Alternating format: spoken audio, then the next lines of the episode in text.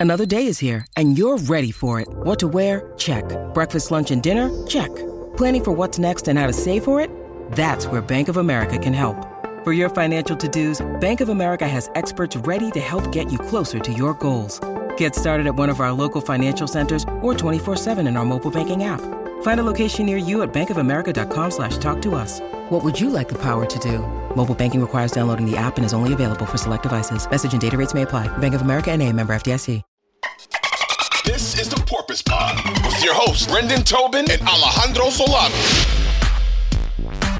Porpoise Pod swimming on here. Tobin and Solana as we are getting ready for week three of the Miami Dolphins season as they welcome in the Buffalo Bills to Hard Rock Stadium Sunday at 1 o'clock. So, everybody tuning in, I uh, hope you're getting uh, all nice and ready for the game, whether you are at Hard Rock Stadium right now, tailgating, on your way to Hard Rock Stadium right now, tailgating, or if you are just uh, getting ready, ramped up going into the weekend, whatever it may be, we are hyped for it. We know you guys are too. Um, Solana, what what does the Bills' dominance look like last year against Miami? What has this been? This has been a it was a, a nightmare game for him last year because Tua Tagovailoa had his ribs broken and all that all that season of hope. We were looking forward to to his first real year as the starter. Um, you know, no more Ryan Fitzpatrick. This was to his team, even with all the Deshaun Watson stuff that was surrounding him. There were plenty of people that wanted just Tua because you know the controversy of Deshaun Watson was starting around, and plenty of people just wanted to see the whole thing with Tua through. And then boom, like was it second drive of the game, broken ribs, and you know the season for him, this this uh, this big year in front of him was kind of thrown off the tracks. Yeah, so I mean, you look at week two, and obviously you can kind of throw that game out because of the way that it transpired with Tua. He gets banged up, misses the next couple games. But I was looking more at the game in Buffalo. I think it was October 30th, like, or, or it might have even been on Halloween or whatever. I remember because I went to the booth in a costume, and I was the only one. I was the only one in the press box in a costume. You went to the you went to the Buffalo Bills game in costume. In costume. What did you go as? Uh, Granny Wolf. What? So I wore like my suit or whatever that I always wear, but I took my co- I mean, it's Halloween. Like why? Why you wouldn't? You went to the Bills game dressed as Granny Wolf, like from Little Red Riding Hood. Hell yeah, with a tail and everything, and a dress. What? What? Why? It's Halloween. I mean, what? Oh, I, broadcasters I, I, are too good for Halloween now. I just think it's a it's NFL. It's buttoned yeah. up. It's the no fun league. You it's showed Halloween. up dressed as a Grandma Wolf. Uh, I mean, I'm trying to make a little difference in the NFL. What then. were the comments of this when they showed you when you said when you uh, showed up? Oh, I mean, I took it off immediately. I kept like the too headgear, much shame. I kept the headgear on in the booth because I thought it was funny. Who were you most embarrassed? Like, was it Marino? Like, who was the person you were most embarrassed by seeing you in this attire? Oh, it was Jimmy Cefalo. There's no doubt. I mean, he uh, he already, you know, he, he he looked at me different ever since that day. He's looked at me different, hmm. a little different ever since that day. Because I thought this guy was a buttoned-up professional. And uh, and there I was in a dress. Wow. Yeah. yeah. Hmm. I mean, what? We're too good for Halloween now. I don't. I don't. I don't it's get what we're, we're too good there. for Halloween. I just think it's you know it's one of those. I don't know if it's if Halloween is there for you to enjoy at that particular time, especially with you know Jimmy Cefalo, Joe Rose. You guys been in the business for a long time, and they see you walking in. Listen, I'm not above silly sauce. You know that. I love right. me some fun. I just don't know you know time and place. So you wouldn't show up to like the Heat locker room on Christmas Day? No. In a costume? Uh, with like an ugly sweater? no, I don't think so. Maybe an ugly sweater. Let's see. Who who do they play? We're at Detroit the 30th this year. I'm going in costume again. You're going in costume, but I'll you're go- going to be as a fan. Like, don't you have season tickets? Oh no no, I'm talking about Dolphins at Lions Oh. October 30th this year. I'm You're- I'm going in costume. think you should show up as Dan Campbell? yeah. You should No, show up I'm- with one ass cheek and three toes. Um, so going back to that game, um, the final score of that game was 26 to 11. Obviously, doesn't seem too close, right? You lose by whatever that is, 15 Yes. points.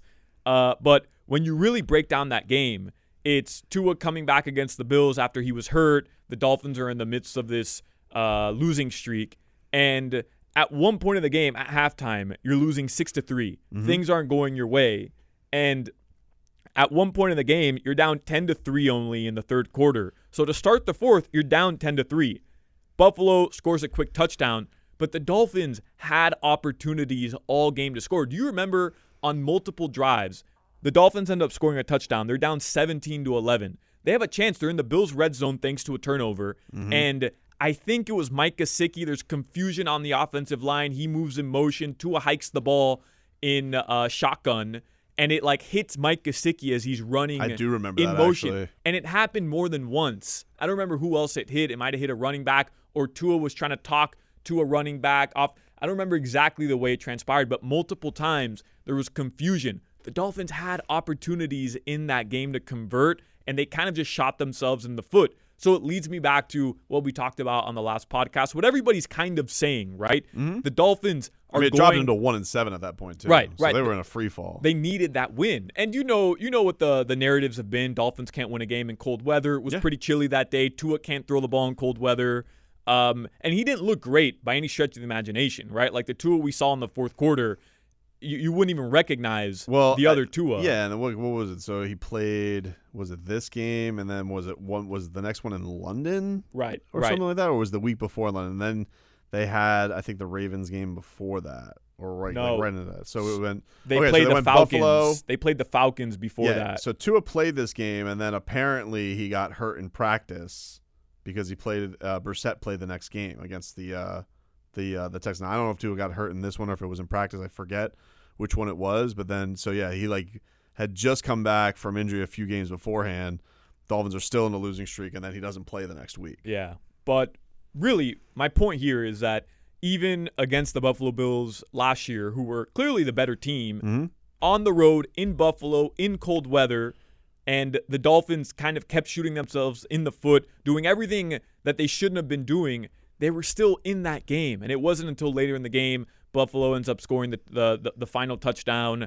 Uh, Josh Allen and uh, and Christian Wilkins kind of get into it, and uh, but the Dolphins were in this game, so I was I, w- I was looking at the the YouTube uh, condensed version of the game, and I'm saying like, man, this version of Tua, this Dolphins offense in those moments doesn't make those mistakes, and they're able to capitalize and and stay in the game with Buffalo, which couldn't happen last year. So it kind of gave me this sense of of not relief, but almost like this sense of optimism going into Sunday, where throw whatever you have at us, Buffalo. Uh, this is not the Dolphins from last year. This is not the Dolphins from 2020. This is a different offense.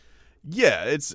I, I think all of it. I mean, just looking at the line, the the idea that they don't have Jesse Davis out there, I think is like amazing. you know, so that that already helps Tua, but this is definitely a team that's much more explosive. And like you talk about looking back at the old guys, like you know Myles Gaskin, Salvon Ahmed. That one of them doesn't play now. One of them is the the the third string running back. You know the the the weapons of DeVante Parker was the leading receiver in that game. He's gone. Mike Gesicki certainly doesn't have that role in the offense anymore.